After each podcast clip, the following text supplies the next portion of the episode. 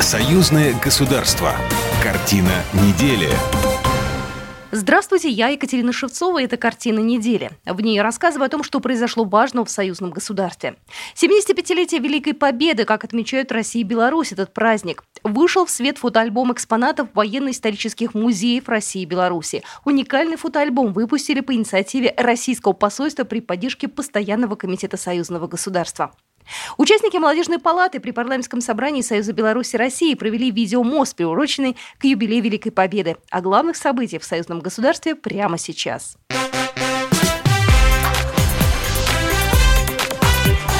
Главное за неделю. 9 мая президент России Владимир Путин возложил цветы к могиле неизвестного солдата в Александровском саду и поздравил россиян с Днем Победы. Россия обязательно широко и достойно отметит 75-летие Победы в Великой Отечественной войне. Будет аппарат на Красной площади и марш бессмертного полка, заявил президент Российской Федерации Владимир Путин. Авиапарат прошел над Красной площадью в Москве. По традиции пролет авиации начали вертолеты, в том числе самый крупный военно-транспортный вертолет в мире Ми-26. В небе над Москвой пролетели три транспортника Ил 76МД и три дальних бомбардировщика Ту-95МС, четыре бомбардировщика Ту-22МЗ во главе с ракетоносцем Ту-160.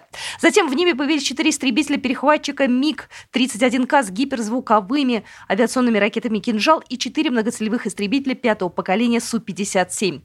За ними прошли пилотажные группы «Русские витязи» и «Стрижи». Закрывали авиапарат шесть штурмовиков Су-25, которые окрасили московское небо специальными дымами в цвета государственного флага России. Военный парад к 75-летию Победы в Великой Отечественной войне, который прошел в Минске, стал единственным на постсоветском пространстве. Трагедия белорусского народа, который вынес на плечах титанический груз потерь и разрушений самой жестокой войны 20 века, несоизмеримо ни с какими трудностями нынешнего. Об этом президент Беларуси Александр Лукашенко заявил на военном параде, передает Белта. Сегодня мы чтим подвиг наших отцов и дедов. Их путь к победе был омыт слезами матерей, жен и детей, пропитан кровью. Павших в боях товарищей и мирных жителей, овеян пеплом сожженных врагом деревень.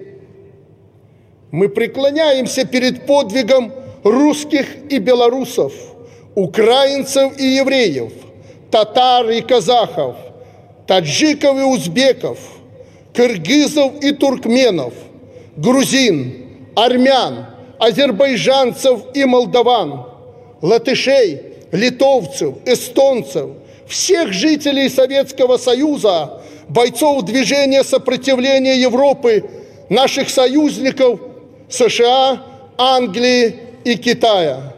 Беларусь встала на пути агрессора живым щитом. Здесь на нашей земле, пройдя пол Европы, гитлеровцы впервые встретили столь яростное сопротивление. Героическая оборона Брестской крепости, города Могилева длилась намного дольше, чем захват многих европейских государств.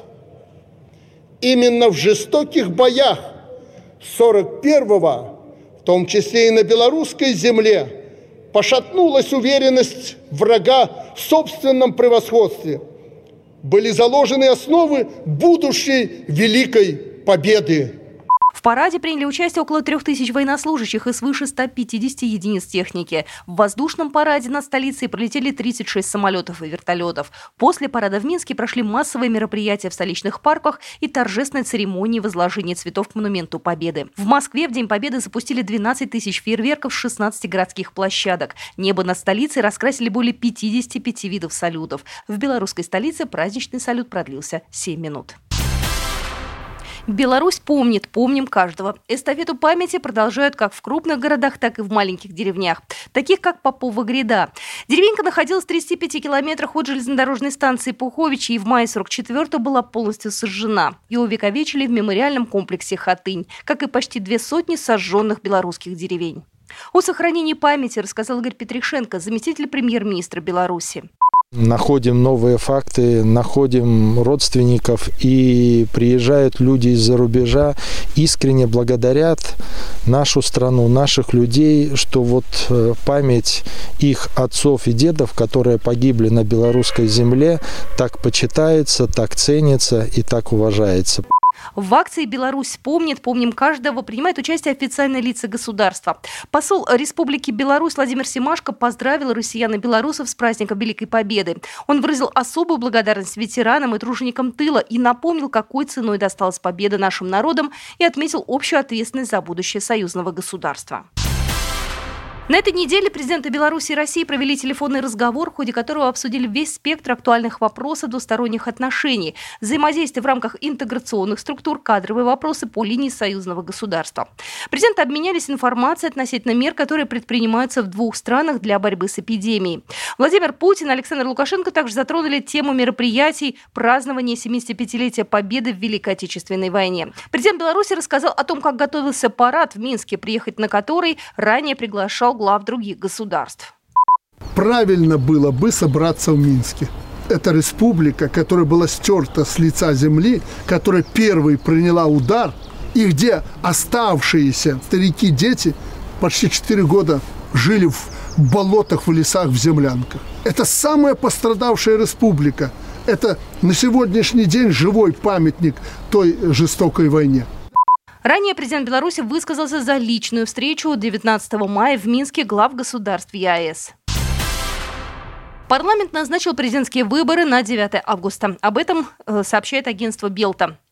Председатель Палаты представителей Владимир Андрейченко подчеркнул, что с учетом значимости президентских выборов для страны депутатам предстоит серьезная, ответственная организационно-политическая работа. По словам Владимира Андрейченко, эта работа будет проводиться как непосредственно в парламенте, так и в избирательных округах, чтобы выборы главы государства прошли открыто, демократично и в строгом соответствии с Конституцией.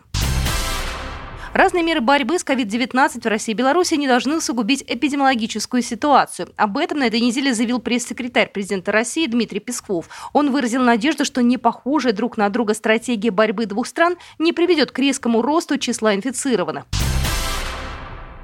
Вышел в свет фотоальбом экспонатов военно-исторических музеев России и Беларуси. 100 музейных экспонатов собраны в одной книге.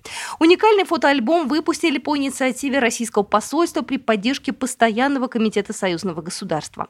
Издание презентовали на круглом столе под названием «Память общей победы». На его страницах эксклюзивные экспонаты из фондов шести военно-исторических музеев обеих стран, а также краткая информация о каждом из них.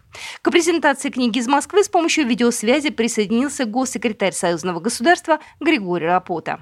Здесь огромный вклад и э, посольства Российской Федерации, вот, и Дмитрий Федорович, он такой энтузиаст был с самого начала издания э, вот это издание этой книги, как, впрочем, и других акций, посвященной 75-летию со дня победы в Великой Отечественной войне. Это вот сейчас свежее издание, а последнее в череде, так сказать, тех, которые а, этому предшествовали. У нас были издания вот по героям партизанского края, потом книга а, «Вперед на запад. Операция Багратион», посвященная вообще славной дате освобождения Беларуси, 44 год, блестящая операция, которая за 4 месяца позволила освободить Республику Беларусь от э, фашистов.